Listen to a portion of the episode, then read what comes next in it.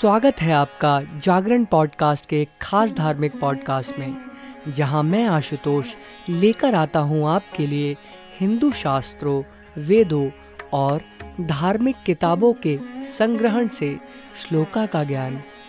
आज हम आपको बताएँगे कि किन गुणों के त्याग से मनुष्य सुखी और आनंद की ओर अग्रसर हो सकता है।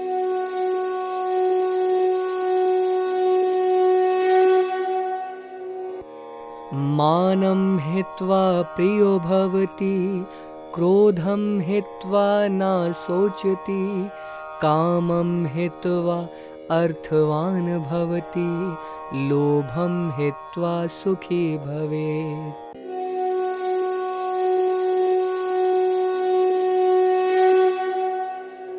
अर्थात अहंकार को त्याग कर मनुष्य प्रिय होता है, क्रोध ऐसी चीज़ है जो किसी का हित नहीं सोचती।